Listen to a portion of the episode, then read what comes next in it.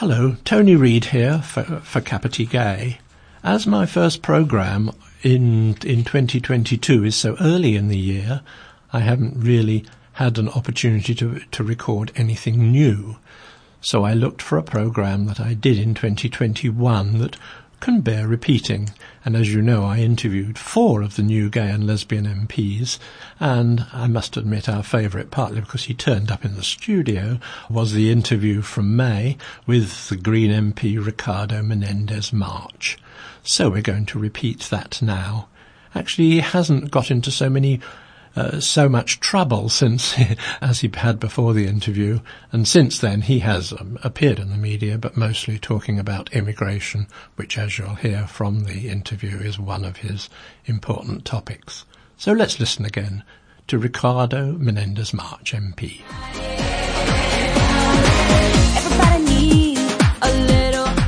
Hello, my name is Tony Reid. Welcome to G A Y, a radio programme for L G B T I people and their friends on Coast Access Radio one oh four point seven F M and other access radio stations around New Zealand.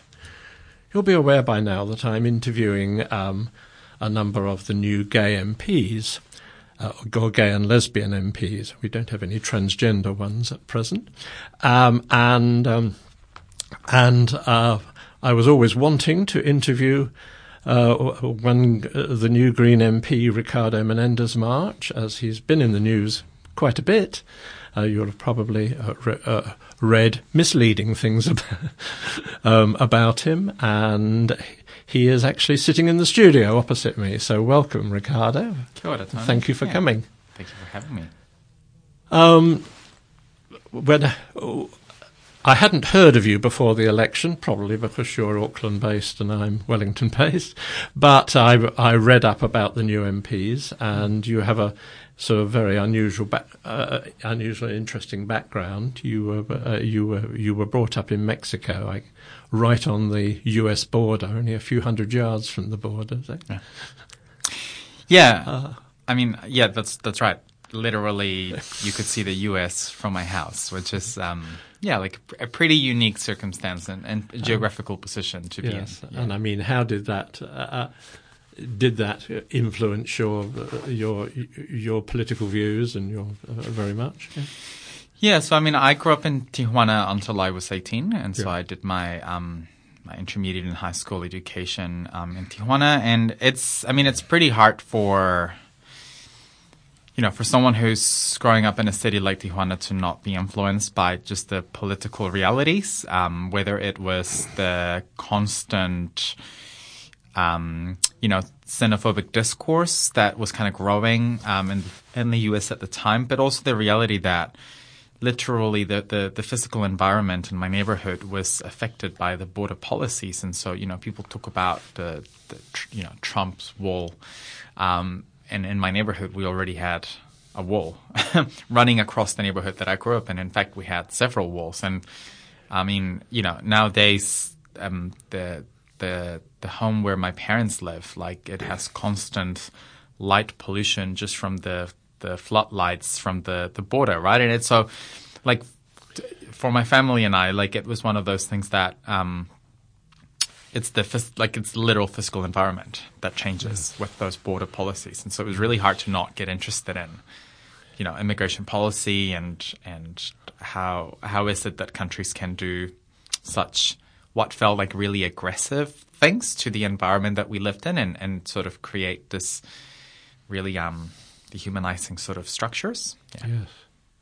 And how did growing up gay in in Tijuana fit in with that? Mm. Did you have the The usual uh, um, teenage difficulties, or was it relatively easy for you? Um, I mean, I, I think as a teenager and preteen, like, I definitely struggled in terms of, like, both um, navigating, like, what felt like really um, heteronormative and, and, and toxic sort of masculine um, stereotypes that I kind of yes. felt like I didn't initially fit in into. Um, but I was also really lucky in that I had a really supportive group of friends um, and family. Um, so I came out yes. when I was uh, almost turning seventeen, um, when I when I broke up with um my ex-girlfriend at the time, who's a really good friend of mine still. Good. And yeah, yeah, yeah. And um and and I was lucky that most of my yeah, all of my well, all my friends actually in high school were accepting of it. And I think that really, really helped. And to me, it just shows the importance of having access yes. to a supportive group. Um yes.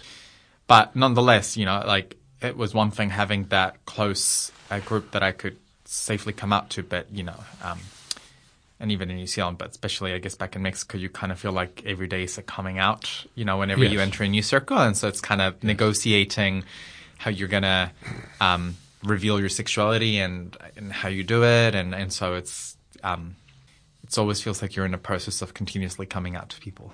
Yes. Yeah. And you and you moved to New Zealand uh, about ten years ago, is it?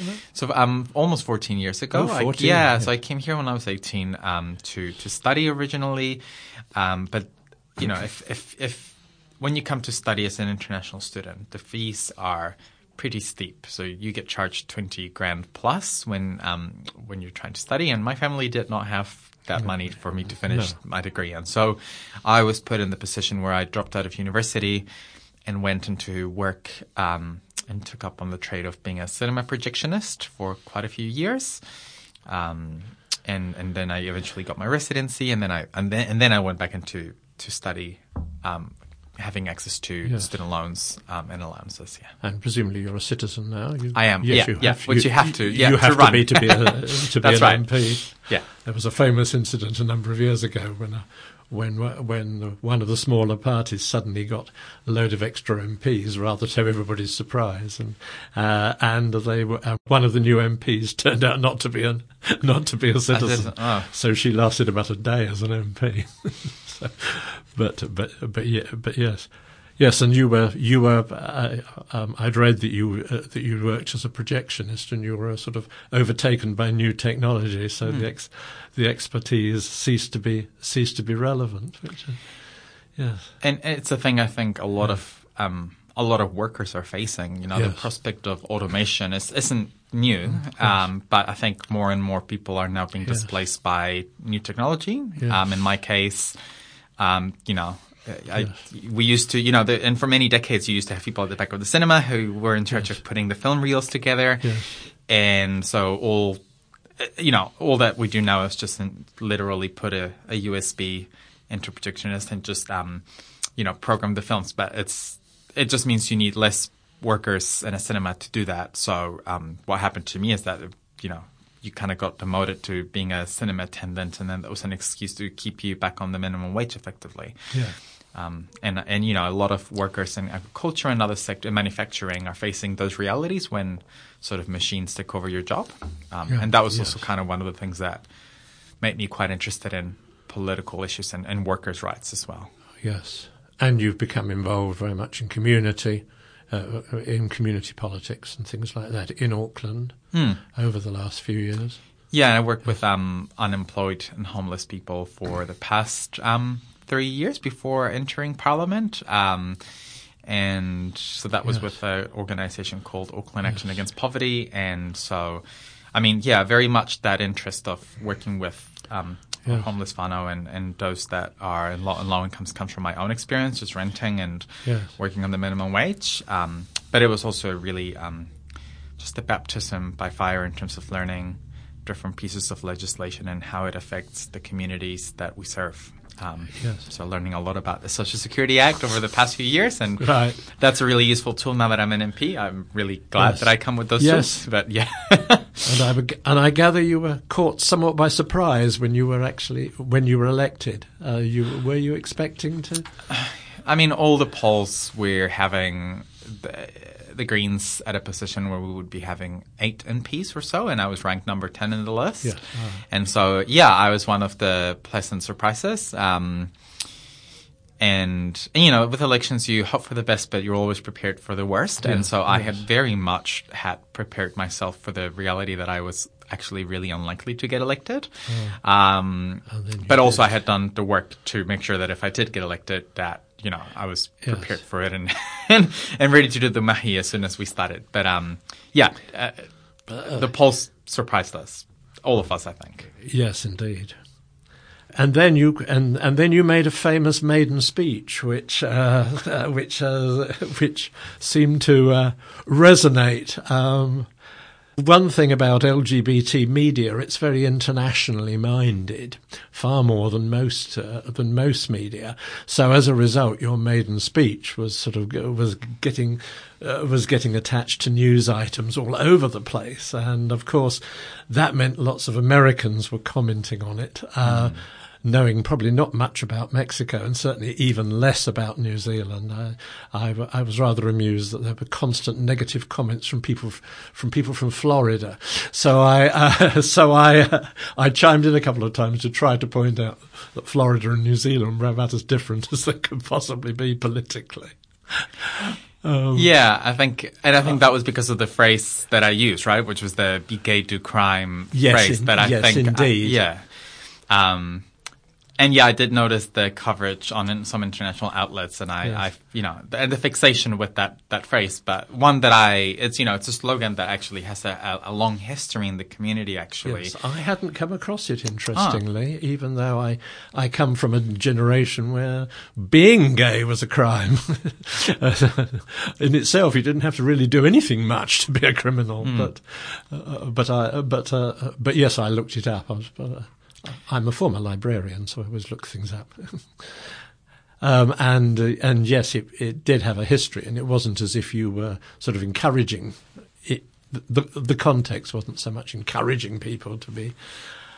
No, but uh, and and but but I, I mean, the context of it, you know, even though it's really rooted in our queer community, to me, like it actually, you know, the, the whole um, the phrase "be gay to crime," like we talked, has a long history.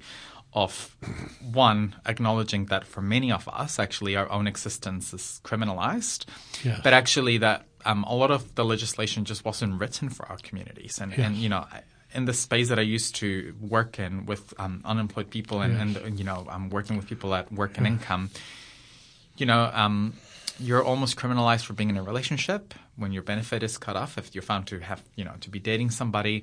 Um, for our queer communities, you know, our immigration rules prevent people with um, H I V from even immigrating because they're seen as sort of, uh, you know, a threat to, to yes. the public health system. And so sometimes I think, you know, when we say be gay, do crime, it's more about um, owning the fact that there's a history of us being criminalized and challenging it, and sometimes yeah. thinking actually what is legal's or illegal is not always what's morally right. And like as legislators, actually, that's kind of part of us analyzing yes. that and thinking, well, yes. maybe the laws that we have don't have to be there like forever. And there's a history that some of them were actually made to harm some of our members of our community. Um, or sometimes they weren't made with that intention and they're, nonetheless, they're still causing harm and we should change them, which is kind of the whole purpose of being an M P, right, is to legislate yes, and to yes, change. Indeed. to change. So it's kind of like be gay, make laws now.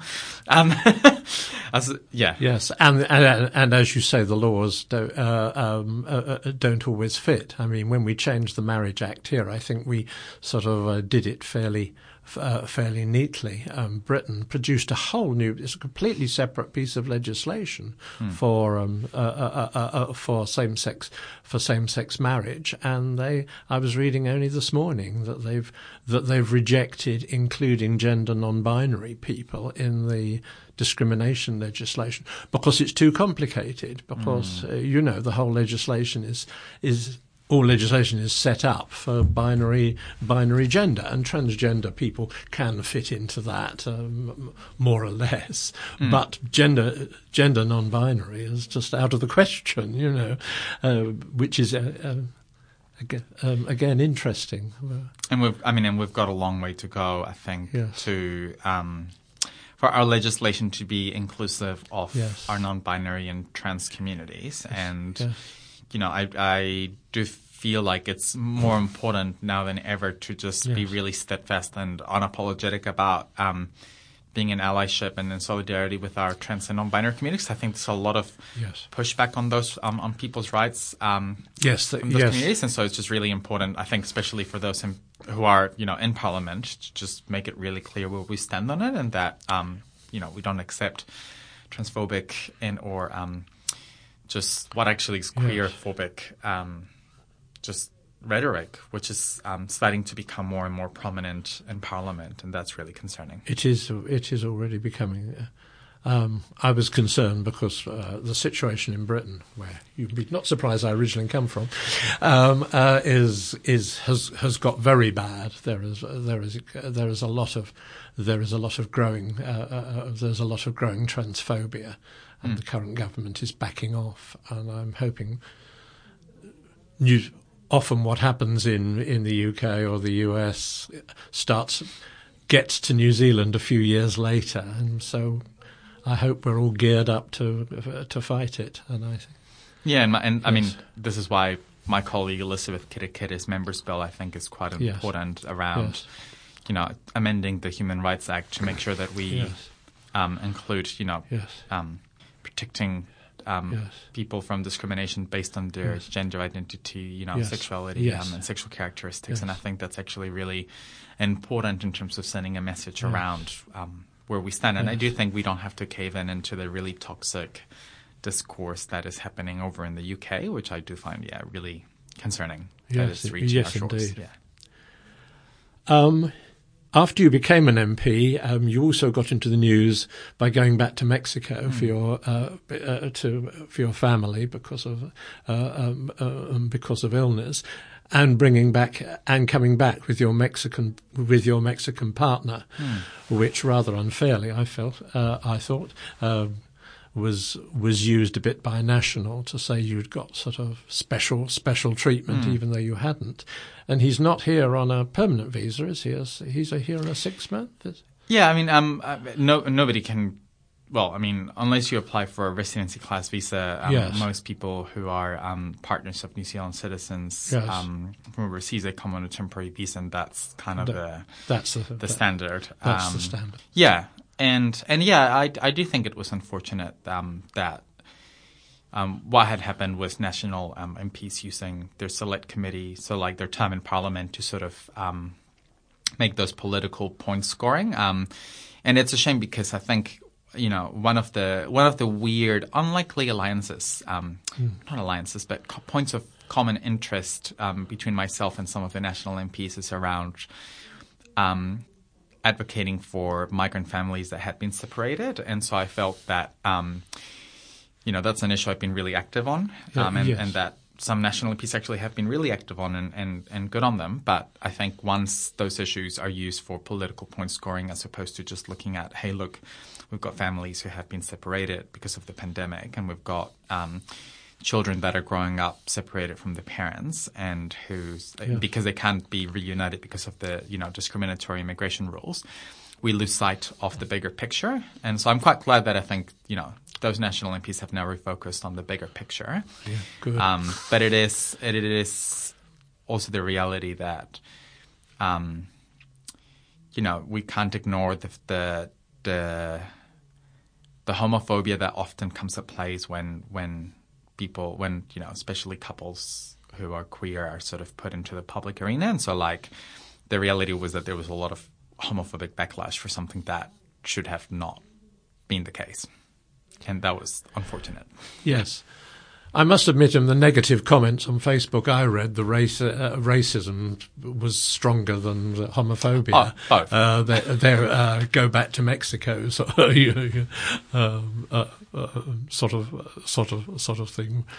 Uh, but, but, but but that's so common. And and at the same time, you know, I you know what I do want to make it clear is that actually on a personal note, the feedback I received from the from the community and from many New Zealanders actually was one of um, great empathy and, and understanding God. about the fact that nobody, you know, nobody asked for a pandemic. Nobody asked for us to be separated from our loved ones. And no. so um, I was really thankful for the, for the, like what was actually a lot of support from people who don't even necessarily vote Greens. Um, and so, you know, I, I hold on to that and, And and just remind myself that, you know, yeah. none of us asked for the situation the pandemic created, and that, you know, for those of us with family where there's where COVID is raging, like it's pretty precarious for some people. And obviously, you know, if you're from the U K, you probably will know having if you've got friends or relatives there, just how um,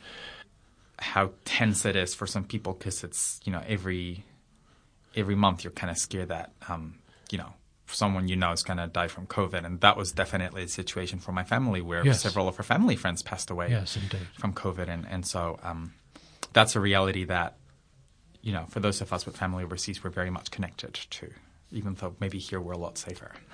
Yes, yes, indeed. I think uh, yes, I think people aren't aren't aren't here aren't aren't very aware. Kapiti particularly is terribly overlaid back, and I, if if anything if anything got in, it would devastate this this uh, this area in particular. Mm.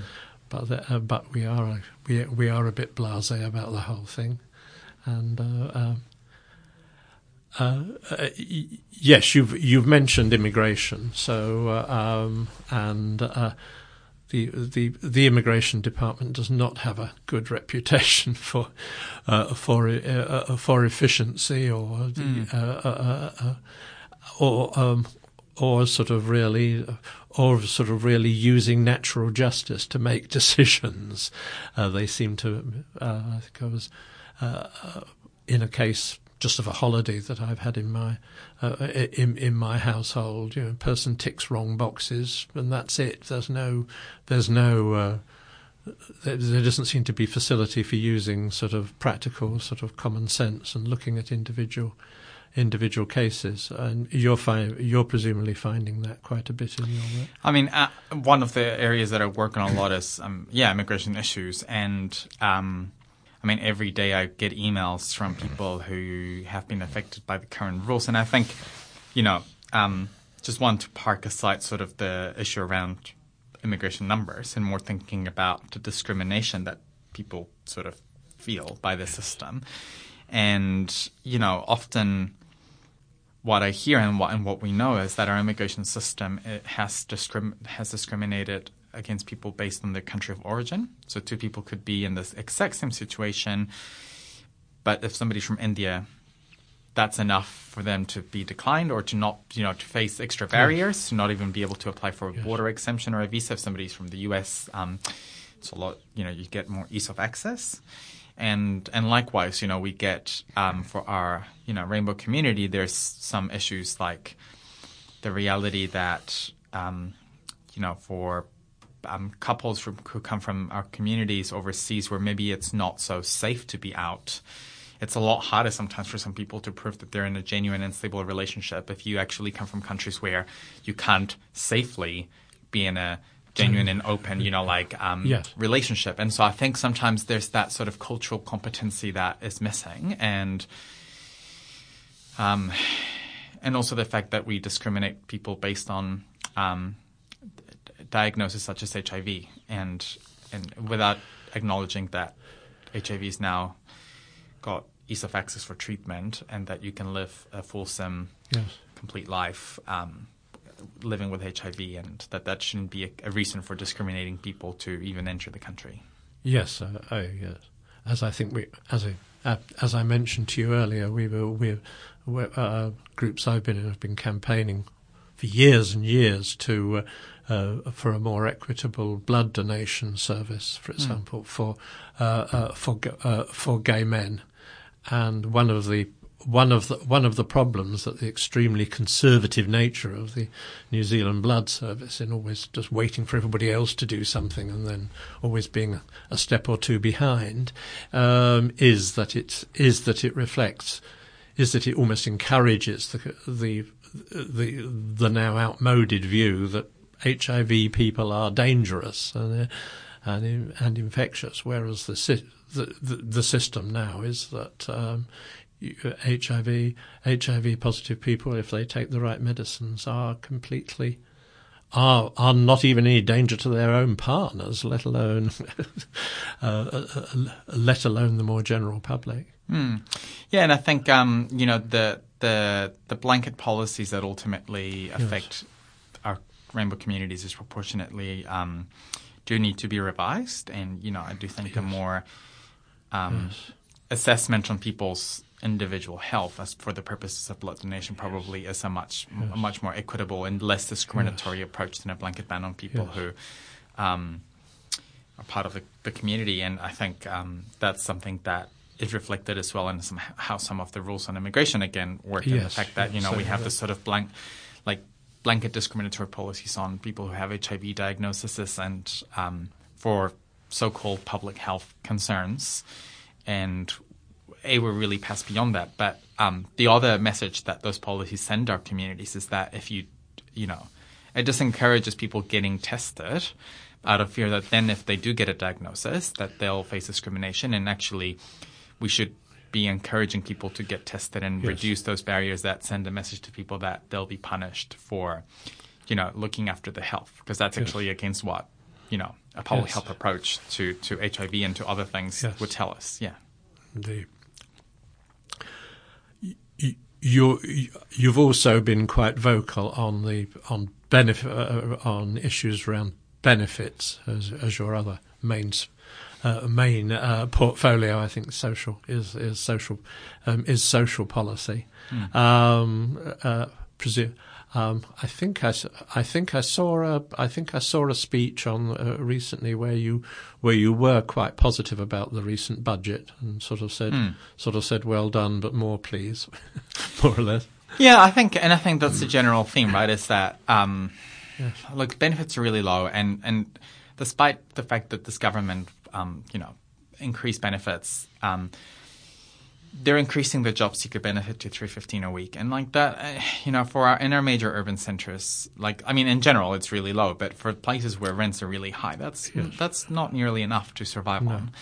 And, you know, it, we, for me, it's also a, and one of those issues where we, we talk a lot about at the moment about reforming our health system and, um, you know, creating a new health authority that will help, you know, ensure that people are, are well. Mm. But the truth is, is that a lot of the reasons why people are actually going to hospitals and are getting yes. sick is for preventable diseases that come from having poor housing and not enough money. Yeah. Um, and so one of the best ways that we can look after people's health at the moment is making sure that people have enough money to to eat good, abundant, good quality food and that they can live in warm homes yes. so that they're not getting preventable respiratory illnesses. So that's why yes. we keep pushing for higher yes. benefits. But you know, we do support the direction of increasing yeah. benefits. We just how, think it's urgent. How have you found being an M P? I mean, it's all very much bound up in protocols and how um, and um, and how you behave. It, yeah. uh, often for somebody who's just been working in the community, it can be quite frustrating. And there are lots of history of people who basically burn themselves out trying to trying too too hard to sort of beat the system. I mean, I think the place has a lot of rules that, you know, you sometimes just wonder, we don't really stop and ask ourselves why some of the rules are the way they are. Yeah. And, I mean, I think of some of the oddities of being in the House and when we're scrutinizing mm-hmm. legislation and we're waiting to make debates, you know, literally we all stand up and yell at the speaker trying to get, the you know, a say.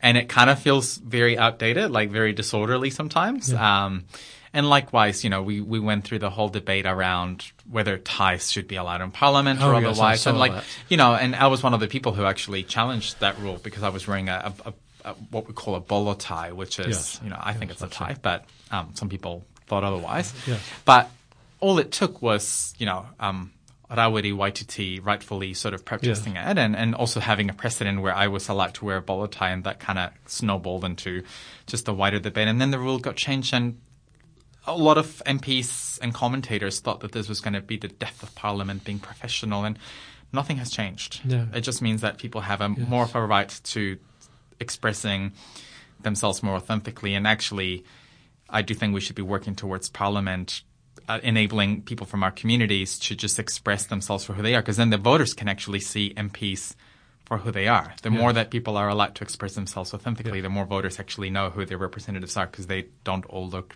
the same in grey yes. suits in the House. yes, yes, yes. There, yes, there is that side. But you're not. Uh, but you're not heading for burnout or frustration or no, over not yet. frustration yet. Oh, well, I've only been there six months, so um, yes, you know, I'll, time will tell. But I, I'm trying to look after myself to oh, make sure well. it doesn't happen.